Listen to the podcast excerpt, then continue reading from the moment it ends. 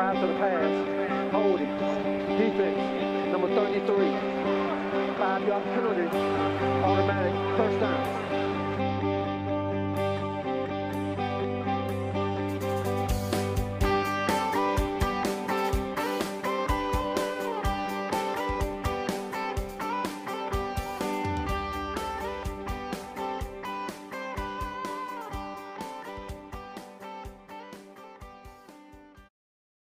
Hello, and welcome to the Fourth and Inches Officiating Podcast. My name is Roger Goodgroves, and we're going to be taking an in depth look at some of the key officiating moments from Week 5. As a reminder, video links for all the players we are discussing are in the podcast description. Let's start as the week did with the Thursday night fixture between Seattle and the Rams. We had a very unusual situation on a punt. The Seahawks were punting on a 4th and 14 play in the third quarter.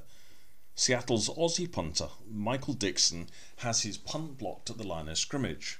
The loose ball sits nicely for him in, and he scoops it up and attempts to run for the first down. Realizing that this isn't going to be possible, he decides to punt it again. Now, this threw the officiating commentator Mike Pereira, working for the Fox broadcast, who said that it was illegal.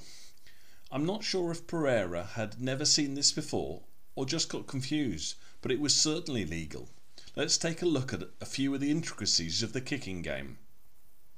Firstly, a punt that does not cross the line of scrimmage continues in play. A kick can be blocked by linemen around the line of scrimmage, a little either side, and it's still considered to be blocked before it crosses the line.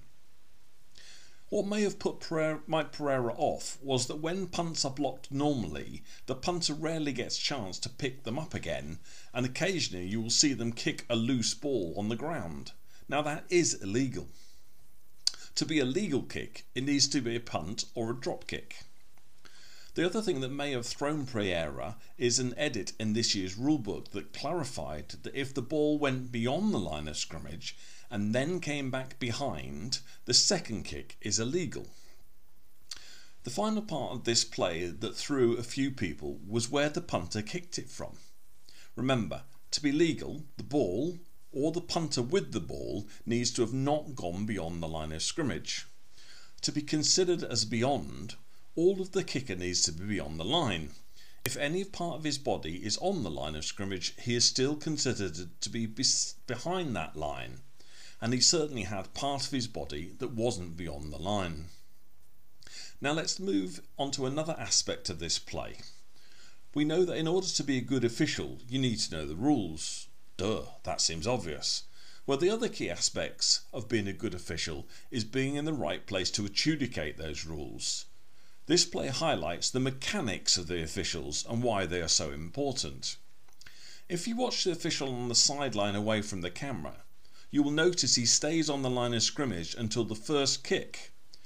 Now his responsibilities change and he would normally have to officiate the kick return and look for illegal blocks, etc. You see him start to move downfield for this task and realizing the kick hasn't crossed the line, he quickly gets back to the original line of scrimmage, which is essential as being able to rule on if the kicker has crossed the line. It's very difficult unless you are looking directly down that line. Moving on to the Jags game against the Titans, and we had a listener question on a play early in the first quarter. With no score on the board, the Jags threw a pass to their tight end, and due to the hit by the defender, the ball ends up on the floor, is recovered by the Titans, and returned for a touchdown. This was ruled to be a catch and then a fumble, so the Titans returning it to the house counted. However, let's break this down a little. To be a catch, there are three elements needed and they have to happen in sequence. There needs to be control, two feet down, and then time. Now, this time is often measured as the time to perform a football move. A third step is that move, so is a turn upfield or a lunge forward. In this particular play, we had the control and the start of a turn prior to the two feet being down, and then the receiver continues his turn just as the hit comes.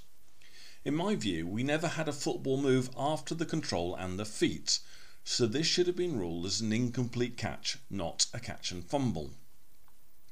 Now, we talked earlier about the importance of mechanics. the ability for the official to be in the right place at the right time. A very solid example of these mechanics was visible on an Eagles fumble into their own end zone. With about two minutes remaining in the first half of their game against Carolina, a wayward snap goes over the head of the QB and into the end zone. The referee immediately backs up to cover the end line, whilst the centre judge straddles the goal line to look if anybody picks up the ball and gets out of the end zone. As the play develops and the goal line is no longer threatened, the centre judge moves to the end line to support the referee. A very good example of knowing what's going to be important and being there to make the call. Now, we talked in week one about a few new rules that had been introduced for this season. I said I wouldn't go into detail until I had some good video to help illustrate them. Well, in the game between the Lions and the Vikings, the tight end on the left of the formation is called for an illegal low block. Now, depending on where you were on the field, low blocks have sometimes been legal previously. However, the league has now tightened up the rule and it's now no longer possible to block legally anywhere low unless it's between a zone stretching from tight end to tight end. Of course, assuming the formation would have two. Now, in the video example, this is a good pickup by the officials as there are actually two tight ends to one side of the formation. It would be easy to miss this and see the tight end on the left and assume he's inside the tight end box. Now, over in Arizona, fans of San fans of San Francisco even were up in arms during their game against the Cardinals. Arizona were backed up on their own five yard line and the right guard pulled down the 49ers defender.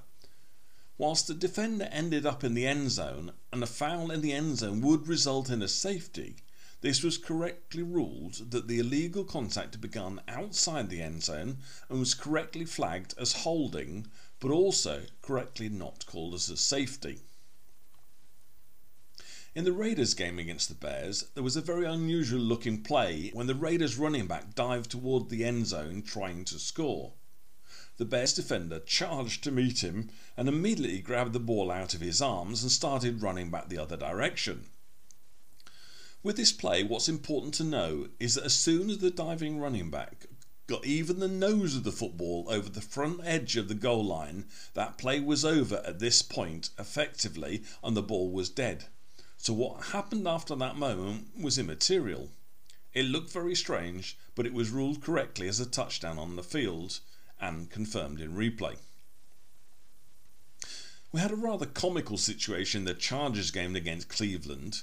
With the Chargers up by one point and with little time left on the clock, they were approaching the Browns' end zone. On the first of these two plays in the video, you see the Chargers running back deliberately drop to the ground to avoid going out of bounds.